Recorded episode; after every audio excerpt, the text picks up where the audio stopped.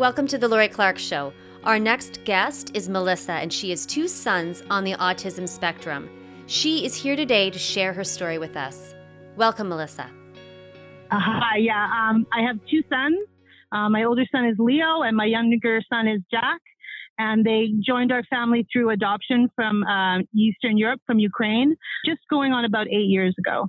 And how old are they now? 12, almost 13. And my younger son, Jack, would tell you there's like 14 more sleeps to his birthday. Ah, 14 more sleeps. Love it. Hey. Yeah. We, um, we struggled, started a family of our own for many years and decided that adoption was the way we wanted to go and searched many, many countries and figured out that Ukraine was probably the best bet uh, mix for us. After two and a half years, we were able to finally go over to Ukraine. Not to talk too much about adoption, but most countries send you a proposal, and so you know what child you're going to meet. Uh, in mm-hmm. Ukraine, it's called a blind adoption. Long story short, we jumped through a whole bunch of hoops when we got there, and miraculously were able to find our two boys and had probably 20 minutes to decide if they were our kids. And then uh, we were in Ukraine for about 40 days plus um, before we were able to bring them home um, in January of 2010 and had been um, institutionalized basically since birth, both of them. And they didn't know each other. They were in two separate rooms. They had never been together. And most of the people that worked there didn't know they were biological brothers. So not only did we adopt two at the same time, but they had to learn what it's like to be brothers. And then, of course, they had to learn English and it was a big, big thing. Wow. but, uh, so that's a whole, almost a whole other, that's a whole um, other story. It's a whole other story questions about all of that. Um, yeah. So they were institutionalized, and was that because? So that was just with an orphanage, or was it because there yeah, was a diagnosis? They were. They were no, there was no diagnosis. Um, they were institutionalized because their mother was not capable of uh, caring for them, um, that she was probably also on the autism spectrum, most likely not capable of caring for them at all. A blessing for sure that they found us and we found them and were able to bring them over to Canada where they have at least some shot of a life, whereas they would not have been given that opportunity in Ukraine. There is no such thing as diagnosing for autism there. They would have probably gone undiagnosed their whole lives. So yeah, wow. and we didn't so, know anything about autism. Had barely heard the word when we adopted, right? Maybe once or twice in the media, but it was not anything that we were looking for. we didn't. We're not saints that we went to try to adopt children with special needs or exceptional needs. It just happened to be that they came with that once we got them home. Wow, that's that's amazing. It was um, a big surprise. It was a big surprise when we finally got the diagnosis. We were um, very, very shocked. Yeah, it was quite the day we expected be you know in preparing for our adoption we we did a lot of work and a lot of courses and really prepared ourselves for what it would be like to have children that were institutionalized and everything we had been told is once they get to a home and once they get love and attention and good food and good medical care and they're on a routine that all the issues that we would be dealing with from institutionalization would start to bounce away from them and they would start to get better and language would come easily. Four, five, six months in, we didn't see any of those things happening. I happened to have a friend who also adopted, knew of this woman um, that she called the autism whisperer, who happened to also be Ukrainian and speak Ukraine. I made arrangements to meet with her, and she very quickly um, gave us a, a rough idea that that's probably what we were dealing with we went privately to get our assessment because the wait list in BC to get assessments done through um, Sunny Hill and through BC Children's Hospital can be upwards of 12, 14, 16 months. So we paid privately to have an assessment done, and she was able to come with us because, of course, the children couldn't understand the questions that were being asked in English. Right. So she was able to translate for them. Anyways, we found her, and she's been with us ever since, and it's like the kids are hers too. So uh, we're very lucky to have her. After we made the decision to get their assessment, we got a diagnosis within a couple of probably four or five weeks from the time that we decided. That's the problem is that you have to, if you don't have extended health, then you have to pay for it out of your own pocket. And we felt the kids didn't have time to wait and we didn't have time to wait. So we needed to make the decision to do it privately. And I would say it was probably between three and five weeks from the time we made the appointment to the time that the testing was done and we got the final diagnosis. What is the fee usually associated with something like that? I think it was about $1,800 per child to get them okay. diagnosed. Some of it was covered by extended health and some of it we paid for out of pocket. And I would recommend to anybody that comes to me, don't wait and go through the Children's Hospital in Sunny Hill. Whatever it costs, you got to get it because the sooner you can get intervention started for your kids, the better off you are. Can't get any help from anybody um, until you have a diagnosis on paper. It's worth having to pay for it. It's just a shame that the wait is that long. Uh, when the needs are that high, it's a real right. shame that the waits are that long. Right. And it's like, it's such a delicate balance, but it's so unfortunate because there are people that you know are are are trying to figure out how to how to make their way through this. And your situation is is so unique because not only are you dealing with children that are you know new to you but you're dealing with a language barrier you're dealing with an mm-hmm. environmental uh, you know issue where they're coming out of an institution and into a home in a new country yeah I well, just there's a lot of trauma and there's a trauma involved in, in all adoptions, but they definitely have um, comorbid diagnoses beyond autism as well due to their um, institutionalization. That makes their autism that much more complicated to treat, if you can call it a treatment. Uh, right. You know, it's not. There's no such thing as a treatment, but as far as being able to um, get help for them, it, it makes all of it much more complicated when we have other issues involved. Mm. Um, you can know, you explain to me? And, can you explain to me comorbid, please? Yeah, when a lot of times um, autism is a spectrum, right? Yes. So a lot of times there's other other um, issues that um, mimic some of the symptoms of autism or go along with autism as well. So for my uh, for both my kids, they have anxiety issues as well. Um, okay. That is potentially from their institutionalization, but um, but made more complicated because we're dealing with trying to treat those um, anxiety issues with uh, with their autism, which makes it more complicated. Uh, right. Both my kids have attachment uh, reactive attachment disorder, um, which means they have a hard time because they never learned to attach um, right um, to a parent, um, and then autism also makes attachment to humans to people more yes. complicated because right. of the, all the autism stuff. And then on top of that, my older son um, has PTSD oh. from being institutionalized, right? So all these things go side by side with their autism and makes treating all of them that much more complicated in order to give them the best quality of life, which is obviously what we're trying to do, right? Right. Uh, yeah. wow.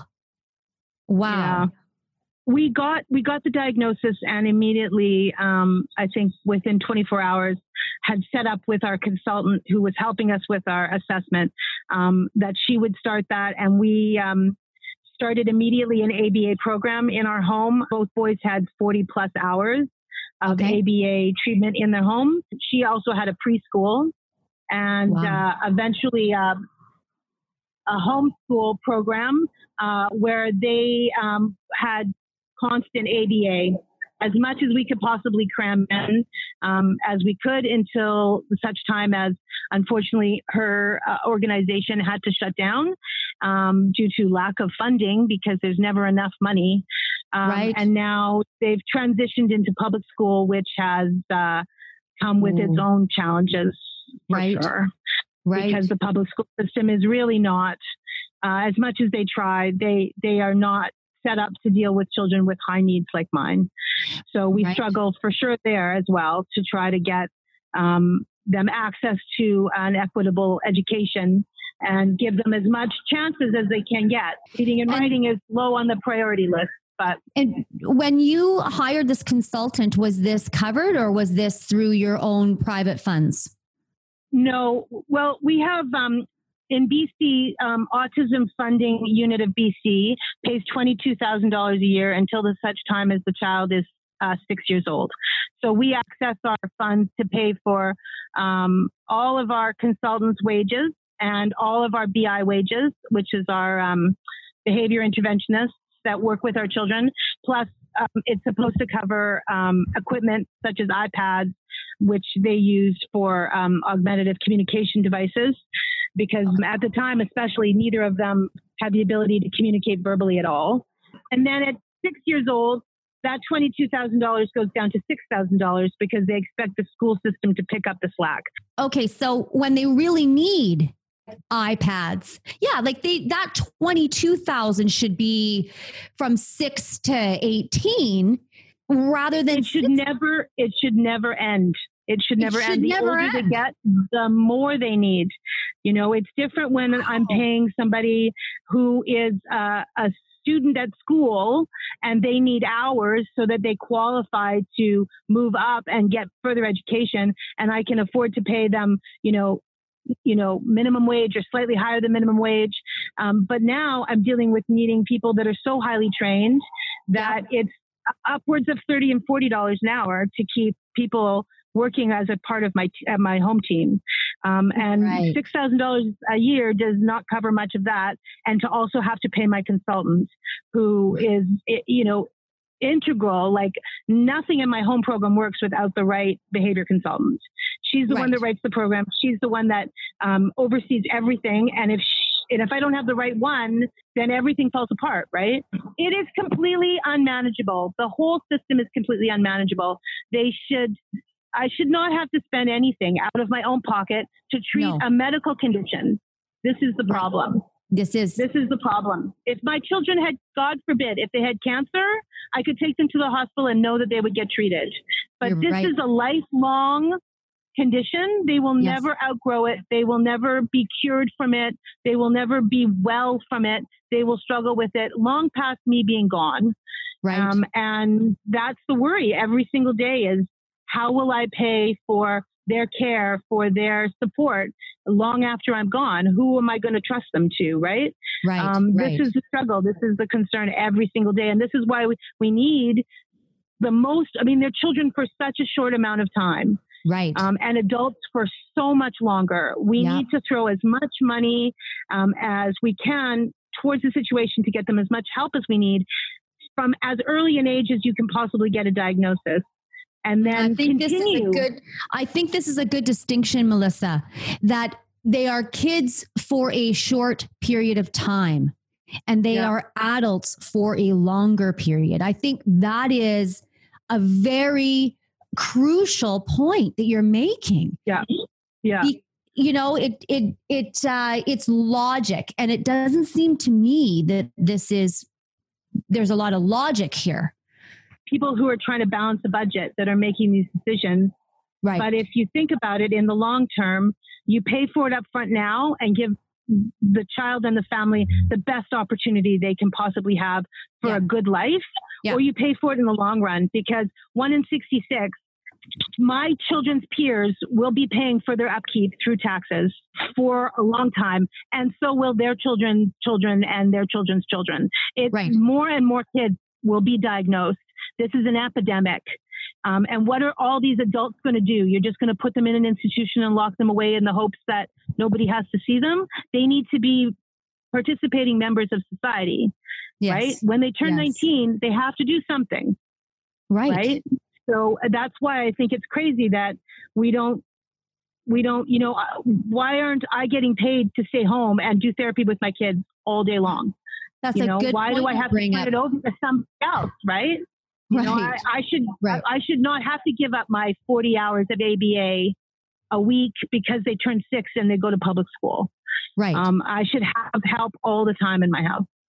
This is their life. Yeah. We need to do something to support for for their whole life their whole life and and give them a sense of community and give them a sense of purpose in their lives right um, and mm. and let they should be happy well adjusted people right that right. can contribute on whatever level they can contribute i don't think that's the big picture that or anybody that doesn't deal with autism on a regular basis in their lives has any idea of Um, right. And I think this is a lifelong condition.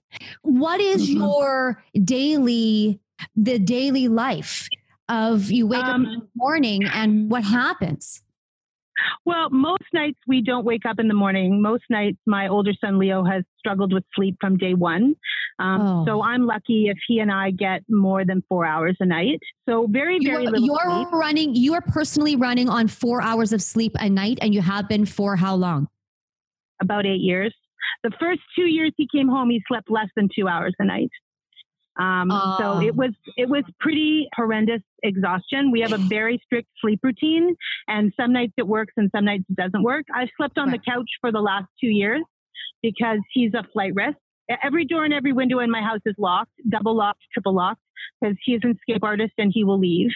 Um, he has no concept of where he is or that it's wrong. He'll leave in his bare feet. We've had people, we've had to call the police numerous times when he's gotten out of the house. I sleep on the couch so that if he were to try to get out of the house, I could hear him. Oh, so that's sort of how our day starts.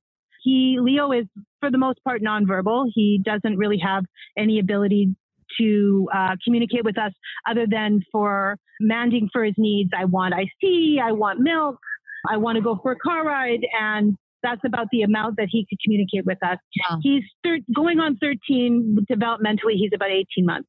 He's profoundly affected by autism. So in the mornings, it's a bit crazy depending on how much sleep everybody's had. If we're exhausted, and one of us has to be up in the middle of the night because otherwise it wakes up my younger son who then also doesn't sleep and then we've got two people with no two kids with no sleep and jack is a much better sleeper he's a much better sleeper but um, it, leo can be quite disruptive in the middle of the night and he could wake up the whole household and then it's hard to get everybody back to sleep sleep disorders are a symptom of autism for sure. So it right. goes part and parcel with his condition.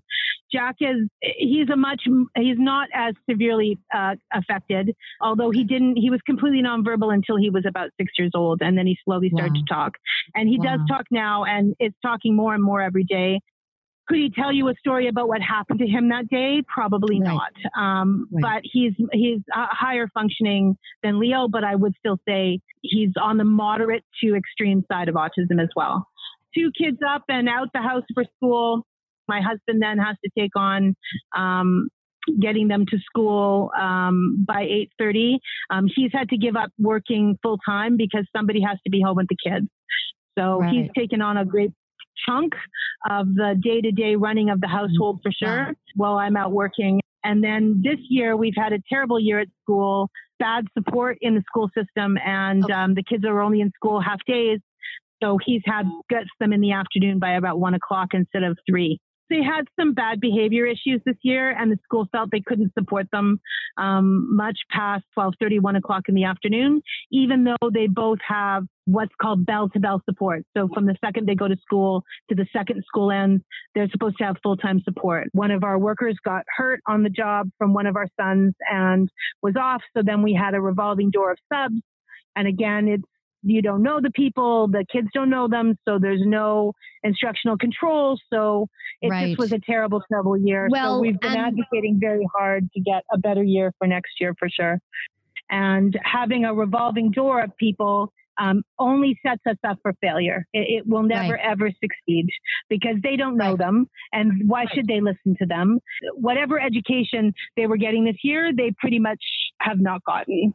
I've been um, advocating very strong with the school board um, to try to improve their support for next year. But, you know, the school board and the unions are very, um, there's a lot of families that they're trying to help and their resources are spread pretty thin. And right. I get that, but yeah. that doesn't mean that um, they get to dictate that my child doesn't have equal access to any other child. Um, to right. an education and to being in public school. That's our that's their human right yes. to, an, to an education. And when you're a parent to a typical child, you usually grow out of these kinds of natural development things where the baby starts to sleep through the night, you sleep through the night, and you take your child to school and they're taken care of. And sometimes they need some little bit of support, but it's not is not what you're talking about. And I would like to ask, um, and it's probably more of a, a delicate question to ask, but what sacrifices have both you and your husband made on, you know, over these last eight years? Well, like I said, my husband um, gave up having to work full time and now works part time at a job he's overqualified for because we needed somebody who can work shift work. Basically, I come home and we have five minutes to say, um, what happened during the day and this, that, and the other thing. And then he goes out the door and I take over. Um, I have them all to myself all weekend long because he works all weekend. We've sacrificed our family time for sure. We've had to sacrifice vacation, any sort of improvement to our house, um, any treats for us or anything special for us. We're both driving cars that are 10 and 12 years old and do yeah. minimal amount of maintenance on them just to keep them going on the road because whatever money we have is going to support the kids. We had hoped to move to a bigger house. We have to stay where we are there there is there's there's I mean on every level we sacrifice for what our kids need. You know, we we laughed during the adoption that that all this stress and the crises that we were dealing with to try to get them to Canada would go away, and and really it hasn't. Um, right. Every day there's some there's some crisis every single day. Um, we are on a constant state of alert. We right. have very few. We our social circle has gone down to pretty much zero. Wow. Even our own family is a challenge for our families to come to our house. It's impossible for us to bring our kids together to somebody else's house. Right. So you really do become very, very isolated in your social life. It doesn't work for very long and and you really do you do just exist instead of instead of having a life. We try to eke out a few hours a month where we can do something together, which is very rare. My older son is now got some out of the home respite. So seven nights a, a, a month, he, he sleeps elsewhere at oh. a, a, a, care facility, okay. um, which um, is currently under investigation. So I don't know oh. how much longer he's going to be there. It's um, currently under investigation. Yeah. Oh, yeah. Well, that's not going to serve you well, is it? No, no, no. so um, that was able to give us seven nights where we could all get a good night's sleep a month and give us time with our with Jack with our younger son to be able to focus on him because Leo really is the draw when he's home he is takes uh, it's 24/7 uh, they can never be by themselves in the house we live in a split level townhouse so uh, where wherever I am they need to be on the same level as me they cannot be without out of my eyesight. And, and why second. is that? Because they're a flight risk? Because they're a flight risk because they have no sense of consequence. So if they open the window and throw the iPad out the window, they have no sense that the iPad will break and we will have to pay for a new iPad. Um, I okay. think in the last two years, I've bought seven iPads. So, um, and the funding, you know, there's no more funding left to cover that. That's out of pocket. Right, um, right. Would you describe that you're in a in a state of crisis all the time all the time constantly, so so would you say constantly. that crisis is your normal that's our normal now and that's yeah. to the point where it's almost like we do we also have ptsd because you can never get out of that moment of feeling like you have to panic um, right you can never take, take a deep breath and go uh, like, okay, I can put my feet up because if I have a spare minute, I'm trying to keep my house running.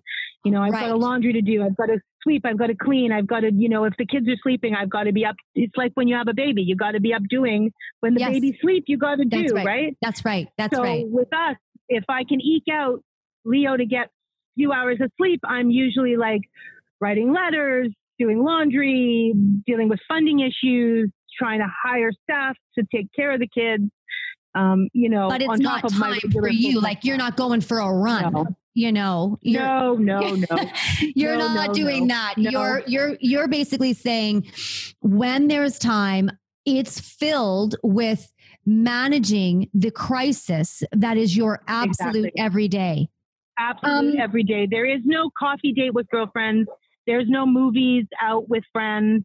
There's wow. no um, even doing a renting an on-demand video at home and watching it, sitting down and watching it with my husband doesn't happen because if the kids are sleeping, one of us should be asleep because who knows right. when somebody's going to wake up. Right. So, yeah, it really has put a strain on our relationship for sure. Neither one of us signed on for this.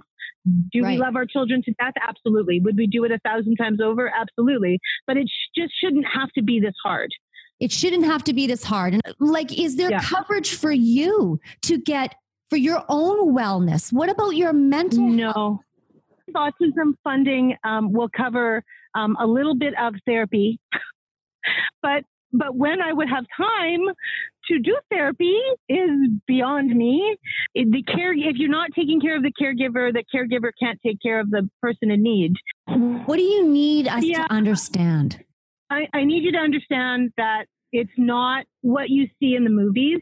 It's not just flappy hands and a little bit of speech impediment, that it yeah. is profound and it affects right. every cell of their bodies and therefore wow. every cell of my body and our wow. family's body. And that um, long after I am gone, this is what I, when I can have time to sleep, this is what keeps me awake is who will, I don't have siblings that have children that I can leave them in the care of.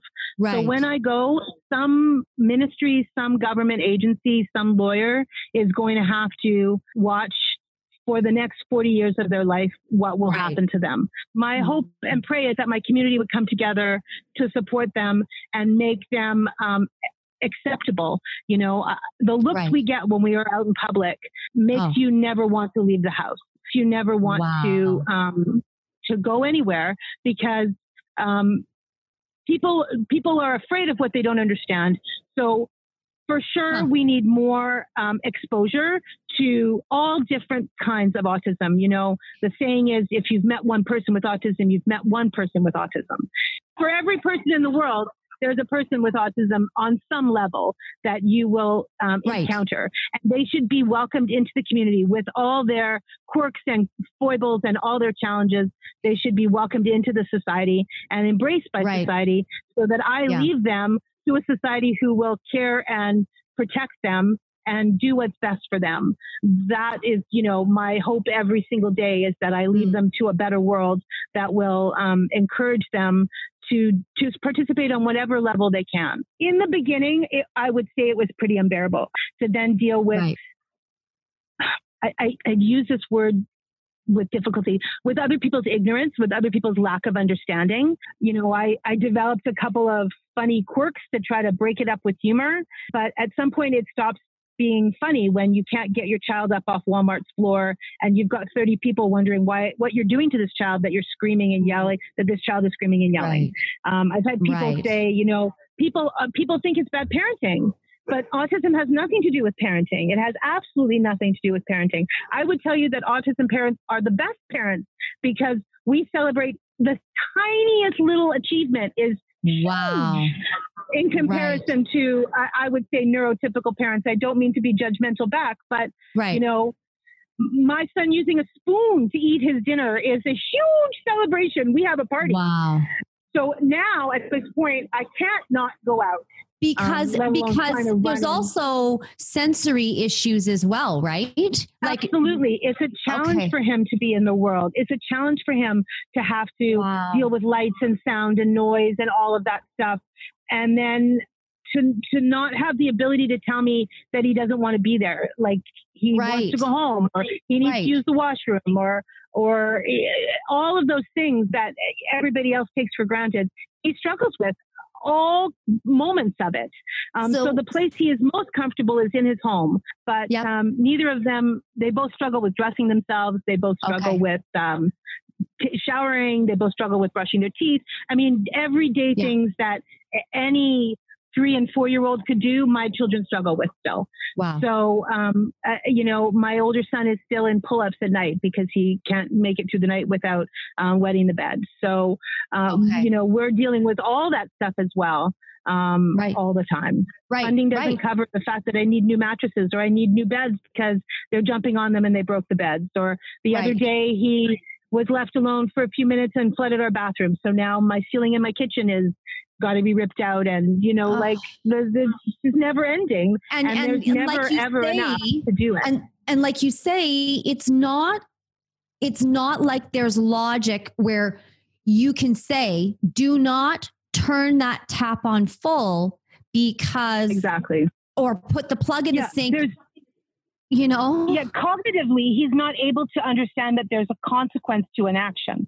So right. all he knows is that he wants to see the water running because that's right. fun that's fun and every um, kid loves running water sensory it's a sensory uh, menu right like he's trying yep. to fill his sensory needs, right? Yeah. Um, yeah. And he doesn't understand that A plus B equals C. He has right. no concept of that. No. Uh, developmentally, probably never will have an idea that there's a consequence to an action. Um, so you can't get angry at him. He didn't do it on purpose. Right. There's, no. there's nothing you can do except now you have to deal with a flooded bathroom and a ruined kitchen ceiling. Right. Um, and carpet that probably needs to be replaced. Yeah, that's that's what we deal with on a daily basis. With with especially with Leo, but with most kids I know of, as soon yeah. as you give as soon as you give an action attention, negative or positive, sure. they're going to seek out that attention. Yeah. So if you have a negative reaction to it, you're guaranteed it's going to happen again because wow, that got some attention. I'm going right. to do that one again. So right. you really have to be emotionally neutral in these situations, which in oh. itself can be a challenge. Well, and right? most of us when struggle with being emotionally neutral when we have eight hours sleep, and you exactly. are operating yeah. on little. Um, this is a lifelong um, medical condition hmm. that affects all parts of their body um, biologically um, and medication that they're on affects their metabolism affects their metabolic system right so why is it not covered by universal health care hmm. why is it not? If my child had cancer, God forbid, uh, I could take them to the hospital and they would get treated. Why right. is this any different? Why is mm. this hmm. any different? Right. Um, and the fact that every province is different, you know, that this yes. is from province to province to province, every province yeah. is different. Yeah. Um, so, so where is where is the continuity of care? What happens if my family needed to move to another province? I have to start from scratch. Yes, Again? you do. And I've and what's crazy is that I've interviewed people. I've interviewed a family that moved from Halifax to Edmonton, and they and it, it didn't carry over. It's it's no. incredible. It's it's very um there's so many layers and it's it's very confusing mm-hmm. actually mm-hmm. um mm-hmm. how mm-hmm. how can people not directly affected by autism help well, I think you should. I think you should go out there and meet people in the community that have autism, um, because wow. y- the epidemic will continue. You will eventually know somebody in your family or somebody connected to your family that is on the spectrum, and please don't be afraid of it. Ask questions. Families are happy to educate you. I'm happy mm-hmm. to talk to anybody about uh, educating them for autism awareness. There needs to be more of that for sure. Yeah um, and autism acceptance, more of that for sure. And um, we need to get out there in the community uh, and and do as much fundraising, uh, not so much even for funds as as for awareness. Uh, these kids need to be front and center. They need to be right. not not at the back of the photo at the back of the line they need to not right. be um, in the in the sensory room in the resource room in school they need to be involved in the class and mm. students need to be empathetic and sympathetic and taught sympathy. Their peers need to know that these will be these people will be working side by side. And then when they get older, they need to be included in society for sure. Mm. In whatever level they can, they need to have an opportunity to have a job and participate in society in whatever level they can. That needs to be accessed so that they are not lepers. They're not, right. you know, pushed under the rug and, and set aside because it's too difficult to look at. Wow. It is reality, reality that they will be you know, who knows in 20 years what those right. statistics are going to be? Right. One in two, one in four, one in five. Right. right. And so, and so you're saying, you're saying this, it, the numbers aren't, the numbers are getting worse. Worse. It's an epidemic. I'm not looking for any handouts. That's no. that's the thing, you know. I, I am a prideful person, and in the beginning was very mm. hard for me to ask anybody for help. You quickly right. learn when you have an exceptional child that that has to go uh, by the wayside because right. you will not survive it if you don't ask for help. So I am wow. asking. I would ask my community to help me. If you can, if is in the grocery store, my child is having a meltdown. Um, mm. If you cannot help, walk away. Please right. And stand and walking away is helping. The situation. Walking, walking away, away is helping. Can, Yeah, walking away is helping because give me a moment to deal Yeah. with my child without watchful eyes. Give my child the respect they deserve when they're having a difficult time to not be made a spectacle of. Then please just walk along and continue on with your life Hmm. um, and not make my child feel worse than I'm sure they would. You know, there is dignity. My child has a right to have a dignified life Dignity. um, and be treated with dignity and not laughed at or snickered at or spoken about under somebody's breath. Um, that's the, the- my child's innate right, my child's human right Mm. as a living human being. They're not less than, they are just as equal to everybody else, and they struggle more than anybody else to just get through the day. Wow. Um, and that's what I would ask for society is to be more aware. And and Wow. if you're afraid, ask questions. Anybody needs to understand that we are a big portion of the population, and we are only growing bigger. Wow. I, I I- you have me speechless actually. I um just about tearing up here because I really hear what you're saying. And you're not being selfish in this ask. No. You're saying, please see this, please see me. Please Yeah. see my child and don't see them and then treat them with disrespect or with judgment. See me as a mother and not look at me and go, oh my gosh, what is she doing? What a terrible parent. Context is king. And when you Yeah. do, when you don't understand context, then you're losing out on the story. And that is what we Yeah. are doing here today. We are talking about the story and the way that a story shapes who you are and it shapes the environment and it shapes you know how you move in and and function in the world and it and for me listening to this story yeah this is powerful. And i've never in all the conversations i've had with families who have a child or children with autism i have never had two stories that are the same. There are threats No. that are the same. There's crisis and crisis is a normal and the judgments that go along with it and the lack of provision and the lack of nurturing that that Mhm, society is missing.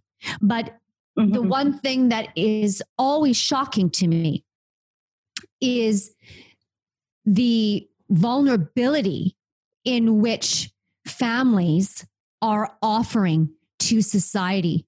And this has been an eye opener for me. And Melissa, I, I just want to say thank you very much for Oh, you're welcome. sharing. I, I just it's it's uh this has impacted me. You're you are incredibly candid. And I am glad that you didn't, you know, mince words. Um I am I, no, I don't, we have no time to mince words. We have no time. We have to move we don't have time. We don't. no, we don't. You- we don't. These totally kids are right. only getting older. Yeah.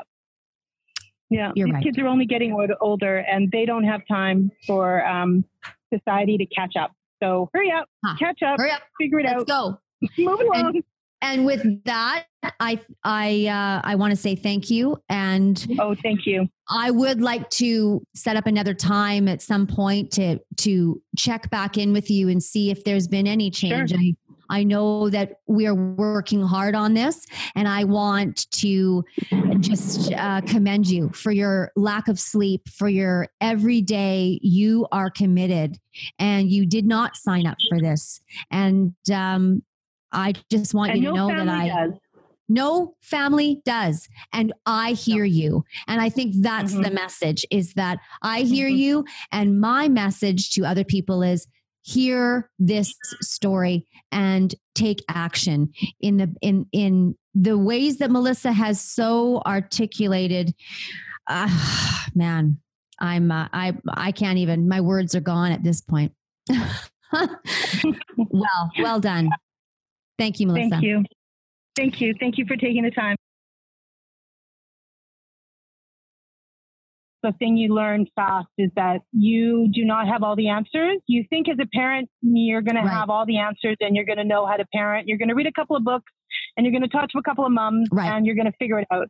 And this goes so deep beyond that level that if you don't quickly learn right. to ask for help, um, you will sink. Right. And with, if you think well, and if you were a parent, if you were a parent or a woman or a man who said, "I'm a doer," I pride myself I'm going to do it all on my own. This is yeah. not, this doesn't work no. for a person. No, you can only white knuckle it for so long before okay. you really hit a bottom. And if you don't ask for whatever help you need, and you know, this past year has been uh, the, the most challenging year we've had to date. Um, wow. And that's what I mean when I say the older the kids get, um, yeah. the more they need. Um, the bigger they are, the more they need. You know, yes. it's a little different when I can scoop up my three year old um, right. than when I have to skip up, pick up my 13 year old. Um, it's not, doesn't quite work the same. It's been a year where I've had to learn, I, I've really had to find a new level on my voice and wow. learn to really scream loud for advocacy um, and not and and be the squeaky wheel that gets the grease hmm. and not shrink into the background and say that's okay i'll right. i'll i'll let that one go I'll, I'll let right. it go. And, and you right. know, now it needs to be family centric, right? Yeah. That's what it needs to be. It needs yeah. to be um, supporting the family. Like the whole family right. is has autism. When you have a member of your family that has autism, your whole family has autism. It's a family diagnosis. Family. Oh, that that your, that is your important. whole family has autism, right? Oh, it, it's right. not just it's not just one person that's sick or has this disorder. Everybody in your family, and not just your family, your extended family, your your right. your sisters, your brothers, their kids, their your kids, whole family. Kids. It's the whole family. It's a tree and it branches all the way out. Everybody's got the diagnosis of autism. The whole family, wow. and the whole family needs um, needs care wow. and needs support and needs um, attention and needs to yeah. have you know, holistically needs to be um, addressed. The whole family, not just the child with autism. The child wow. with autism is living in their bubble. That's the child with autism is all good. It's everybody else around the child that needs help, that needs wow. support, right? Yes. And I have a friend whose son has autism. There's this unpredictability and an uncertainty that happens that you just, that you live as a family every day and it's very very difficult mm-hmm. yeah it's very difficult you know even if we were even if we were to try to plan a trip to let's say disneyland right right um, the amount of money i would have to spend to bring people with me to rent extra hotel rooms to oh. um, but but beyond that, even to plan moment by moment by moment, what potential crisis could we come up right. against and have plan A through D ready in case an emergency at any one time. Yes, um, right. You know, like that's what I mean. Like every single second, you can't just say, "Oh, let's hop on a plane and go to Disneyland," or "Let's just right. get in the car and go to the beach today," because I need a week to plan. What ah. all you know, and I could potentially need months to work with my child to get them used to the idea of getting on a plane you know well or to get them used to the idea of the sensory aspect the sensory of, issues right and then what do you do right you know, if you go to the PNE yeah. and all the lights and all the music and all the people exactly. and they're picking up on the vibe. Exactly. exactly. You know, even to get on the SkyTrain can be a wow. challenge because of the noise on the SkyTrain and the people. And if they don't get the right seat at the front of the train, like, oh my God, the world is coming to an end, right? Um, right. It's, it's every single moment of every single day is uh, what if this happens? What's the what's the crisis management in this moment right? How do we deal with this in this moment? And what if plan a b c d and e and f don't work out? Do we have a plan g? Because i got to make sure i have a plan g. And i'm a planner so i like to plan right. but this is above and beyond. I don't need to plan like this right? It's, it's but if society was more willing and more aware and more uh, exposed to it then then maybe they could say you know pat you on the back at the end of it and say good job mom and wow. that little word of encouragement can take you weeks, can carry you weeks through the next crisis, right? Um, wow, if we could beautiful. be more compassionate and have more empathy like that um, in the world, then these I have hope that these kids will grow up to be um, adults that can participate in their hmm. community. Wow. Thank you so much. Oh, yeah. Thank you, Lori. And thank you for doing this. Thank you very much, Lori. Bye bye. All right. Bye, Melissa. Bye.